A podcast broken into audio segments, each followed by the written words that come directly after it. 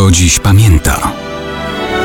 Datownik historyczny prezentuje Maciej Korkuć.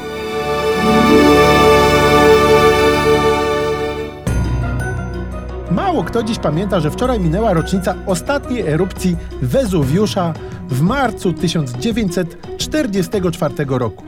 Ostatniej? Hmm, ostatniej z dotychczasowych. Wezuwiusz jest bowiem wulkanem czynnym. Według naukowców jest po prostu kwestią czasu, kiedy wybuchnie po raz kolejny. Nie wiem jak u Państwa z miłością do Neapolu.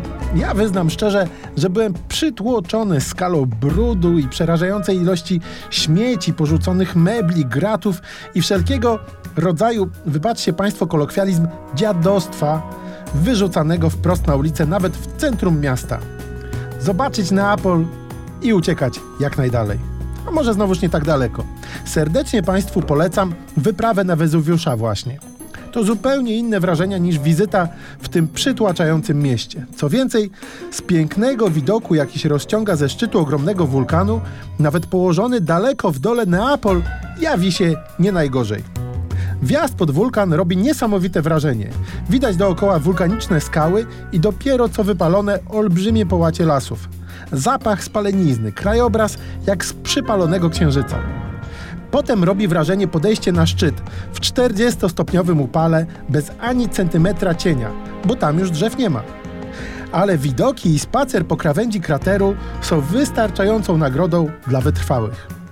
Oczywiście widać stamtąd Herkulanum i Pompeje, które zostały przez rozgrzaną wulkaniczną lawę i popioły całkowicie przykryte w 79 roku naszej ery.